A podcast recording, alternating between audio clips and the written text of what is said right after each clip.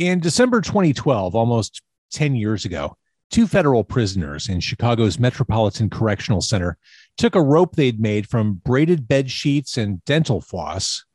They anchored the rope to an inside pipe. They wrapped the rope around a cell bunk bed and rappelled 17 stories down the side of the building. That right there is the concept behind the new album from Axons. It's called I Object to Everything. I'm joined by Axons tonight. This is Car Con Carne. It's Car Con Carne. Let's eat in the car. It's Car Con Carne.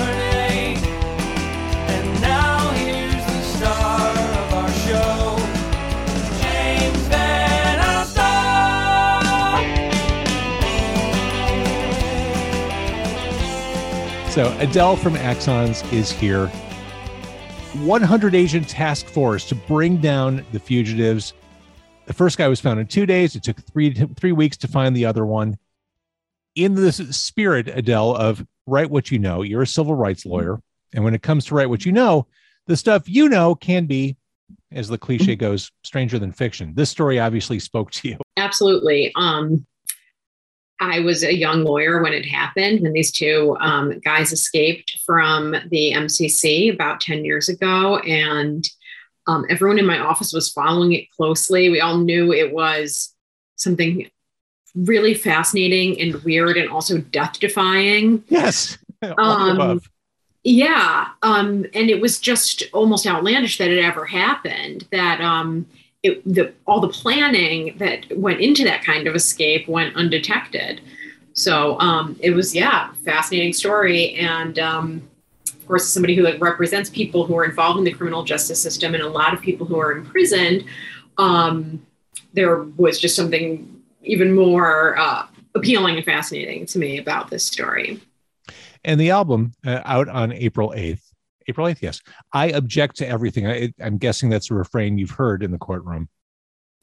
It's a way I've certainly felt. I took the title of the album from something that one of the escapees said during his trial. So Joseph Jose Banks was accused of robbing several banks, attempting to rob a few others.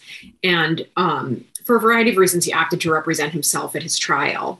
He didn't have any formal legal training, and the defense he put on went awry in several ways, but when the prosecution would put on a piece of evidence during the trial, he would be given an opportunity to state whether he had an objection. And at one point during the trial, the judge asked him whether he had any objection to a piece of evidence. And he said, I object to everything, past, present, and future, which I thought was an amazing turn of phrase and appealed to me greatly as someone who sometimes just sees, so much of my work feels like we're pushing back on like the marginal worst parts of the system that we can do something about. But oftentimes the real answer I feel like is flush the entire system down the toilet and start over again. And I do object to all of it in so many ways. So it just really jumped off the page to me when I read that part of the transcript because it was a relatable sentiment. And I do want to talk about this album. And I should mention you're playing The Hideout. It's the release show on April 7th. Night before the official release, you're playing with Shannon Candy, who is fantastic, and Deep Fake. That right there is a show at the Hideout. But since you kind of went there, is the criminal justice system broken beyond repair? Can it be fixed? How does it get fixed? Well, that's a really big philosophical question. So I think, I have my disposition towards this as someone who just sees all of the malfunctions of the system. So especially over the past couple of years, pretty much at least a part of every day is devoted to working with people who are in prison and oftentimes trying to get out of prison, especially like when their time is up. I'm trying to help them find a place to go so they can get out on parole, things like that. And so often I just think, wow, our approach to responding to crime is just totally ineffective at best and oftentimes counterproductive at worst. We have these prisons that really I mean, it's almost cliche to say it, and it's not, it barely counts as an insight at this point, but don't do anything to rehabilitate people. It often is just warehousing people in oftentimes very brutal circumstances that really deprive them of the ability to rehabilitate, to learn from their mistakes and get better. And instead just perpetuates cycles of not being able to function in society. So I think that there's so much about our response to crime that is malfunctioning beyond repair. In Illinois, and I think this number is right, the recidivism rate is within 1 year of release is 17%, within 3 years of release, 43%. Neither of those sound good. I mean, this gets into kind of the weeds of my work, but I'm very skeptical of recidivism rates. Who are we talking about? It's as if we've said everyone who is in the system is kind of a monolith, right? It's not a homogenous group. So the fact that people go back at whatever rate, 17%, 43%, whatever it is, I don't know that that's that meaningful a metric, because you have to look at why people go back. I see so many people going back for things that are, no one would think of them as a crime. They're just technical violations of parole rules, and that sends so many people back to prison after they've done their time and are trying to reintegrate into society, get back on their feet, be positive and productive members of society. So I don't know what to think about, recidivism figures other than it oftentimes to me isn't that meaningful a metric, because what are we calling recidivism? Well, oftentimes it's violating a technical rule. Got it.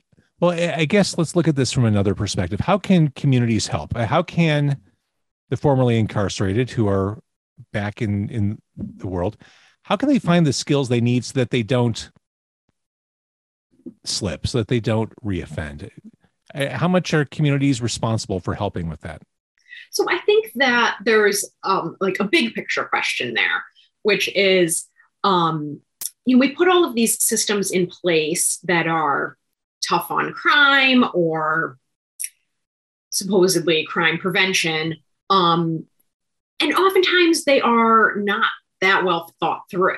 They are window dressing that sounds good. It's a nice soundbite for a state lawmaker to send out to their constituents. And especially when we do have, increasing crime, like right now, people want to have a convenient scapegoat for that. And they want to have something that sounds like a response. But what we end up doing is putting in place this massive apparatus that really just actually makes it hard for people to get back on their feet. So I think we need to start from a recognition that almost everybody who goes into the criminal justice system is going to come back out again. And the question is, how do we allow them to be contributing members of society again? And if we impose this kind of permanent civil death on that, there's so many ways in which you can't participate in society after a conviction for a serious crime. We're starting from just the wrong point, because we should want people to try to get out and work towards their redemption. I'm not against accountability. Accountability is, of course, important, and that's an essential function of the criminal justice system. But so often what we do within that system goes way beyond accountability, and it just tips over into vengeance. And it also just tips over into lawmakers wanting to make us feel good, like we're doing something for safety. And people are very quick to latch on to kind of facile answers to questions that are way more complex. So I think, the question about the broader community, I guess, I don't know, how communities should, be responding to this. I guess I just want to say, I think we should start from the standpoint that we want people who are going to be released from prison eventually to be able to do better, to have a real opportunity to take responsibility for what they did and then move on from that and have a positive life. And so much of what we do to people, both within prison and then after they get out, really just runs counter to that. So with that, I object to everything. I mean, hearing your perspective and knowing your background, I think is really interesting, and it informs your music. And it sounds to me like this is the sort of job, career, vocation you have where you can't help but take your work home every now and then. Seems to me like you really need this creative outlet. I love having art. I've always kind of been a hobbyist musician, played in bands for a long time. And so, yes, I mean, I enjoy using another side of my brain, especially because work is often, it can be really like not just intellectually challenging, but emotionally challenging, just because, I'm talking to families and clients who are just going through really, really difficult situations. So I love having the creative outlet, and working on this project was really interesting because in some ways it did draw on my experience as a lawyer, and some of the things that I've come to feel about the criminal justice system doing this work. So it was fun to incorporate that into my creative life. And the album cover itself is the Metropolitan Correctional Center, which is, it's kind of a cool looking building for what it is. Yeah.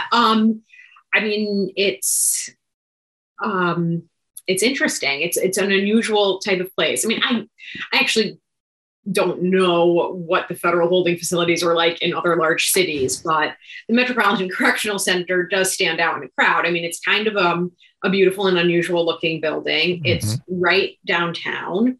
You wouldn't necessarily look at it and think prison, but I've definitely had days sitting in the federal courthouse library where you can see kind of the top of that building. And you see people in a cage, up there getting their little bit of outdoor time, caged in on in this high rise. 20 More Years is a song that's available on Bandcamp in advance of the album. You did a video for it on the rooftop of the infamous neighboring city parking garage, where a lot of friends of the incarcerated visit from afar, I guess I'll say. Yes, there's, of course, it's been reported on over the years. There are both apocryphal and real stories about things that happen atop that parking garage, but it does, have kind of a perfect view of the MCC. And the day we went to film our video, we didn't have a permit or anything to do this. There were people up there before us, having a birthday party for someone who was incarcerated. And they brought wow. Signs and balloons and, were just saying hi. Which is kind of inspired and interesting to hear because we don't hear those stories. Right. Of course, you hear about the Mardi Gras style. Yeah. So, yeah. Right. For people who haven't heard these stories, there's of course circumstances where folks who are imprisoned in the MCC want to kind of demonstrate the power and influence they have by having women come to this parking garage and strip or dance or things of that nature. And this is kind of a great, this song, 20 More Years, it's kind of a greatest hits of criminals. Ted Kaczynski, Al Qaeda, El Chapo, the shoe bomber. And really, it's a best of. Well, so that's that song is about the prison where these two guys who escaped from the MCC are currently imprisoned, and it's the federal supermax in Florence, Colorado, and it's the most secure prison in the entire country. And it's where all those people live, the 9/11 co-conspirator, Zacarias Moussaoui, I can't pronounce his name, Zacarias Moussaoui, I think, is there. Ted Kaczynski is there. El Chapo is there. Larry Hoover, every notorious gang boss and serial killer and terrorist you can think of, Dzhokhar Tsarnaev, they're all, at this, it's an incredibly intense, highly secure prison. And then you think, these two guys, it's not that condone robbing a bank. Obviously, that's a crime, and I understand why it's subject to serious legal consequences. But these guys did not go out and murder people or bomb buildings, and they've ended up in this facility for many years, a long time, where the conditions are just extraordinarily harsh. It's the harshest form of imprisonment we have in this entire country. Can't even imagine. Cannot even imagine. I love the pop smarts that exist on this new album. Can He Come Home, which is people will be able to hear when the album comes out. And this is just power pop fun, sonically. Thanks. I mean, very Midwestern, I guess. Yeah, I mean, that's the kind of style of song I'm like best at writing, or just kind of, power pop. Well, and Past, Present, and Future, which is a song that people can listen to right now if they want to. That's more jangly dream pop kind of stuff. That's definitely a sweet spot for you, for sure. Thank you. I also like, there's a song that people will be able to hear when they can hear the album or when they can see you at the Hideout. Suspended. The guitars are just really cool on that one. Oh, thanks. And then there's a song, Shove It. That's the one that, to me, and you may think I'm crazy for saying this, it starts out like a Pixies song to me. I appreciate that very much. Yeah, I mean, it does start out with like a really strong bass line that's kind of hearing everything. It's cool stuff. And I love the backup vocals and the harmonies on the album. It's just really well done. And the fact that it's all tied up in this concept, which is, I think, creating a concept album is kind of not a lost art so much as it's a forgotten art, as we live in a very a la carte musical culture. I think it's cool to have a complete artistic statement. Thank you. Nice vision. Thanks so much. I had fun making it. It just turned out to be really fertile ground when I was like looking for something to write songs about. I thought maybe I would write a song about this escape, because it was just a super interesting, piece of Chicago history that was appealing to me. But then I started downloading all the transcripts from the case, and I was like, oh my gosh, like there's some level on which the escape is the least interesting thing that happened to these guys. Like, their trials and the things that happen in court and what happened after that is all really, really fascinating too. And so I quickly realized that there was just a lot there that I wanted to draw on, and became interested in doing a full length record. The stories are fascinating. And how, I guess this explains, we in America have a fascination with crime. I mean, it's been propelling Netflix for the past 2 years. We have a fascination with criminals, how they think, how they behave, and where they end up. Is that a bad thing for us, or is it just a thing? That's so interesting. I mean, we do. So like, it's like the most popular genre of podcast, and right. Obviously tons of Netflix specials are all about various types of crime and fraud. And it's just an interesting question. What is so appealing to us as a society about these types of stories? And I don't know. I always kind of perceived it as there but for the grace of God voyeurism.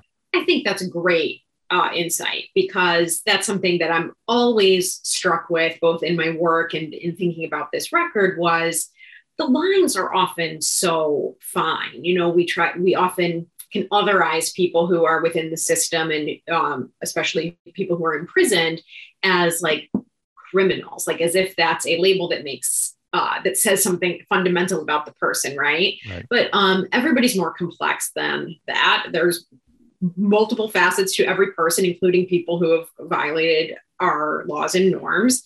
And the ways that people end up in those systems, or their lives end up going off the rails, are oftentimes kind of shockingly quotidian.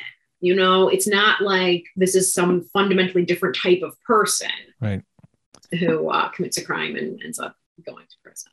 Right. You're right. It is a super fine line. So, Adele, I Object to Everything. That is the new album, new release from Axons. It is available everywhere. streaming on April 8th, we can get an early live raw in your face preview of all that on stage. The release show is April 7th at the Hideout. Again, the Shannon Candy and Deep Fake. What a show that is. I think this is super cool. And I love the concept. And, you know, as a Midwesterner, I love the pop smarts you're showing off here. Thank you.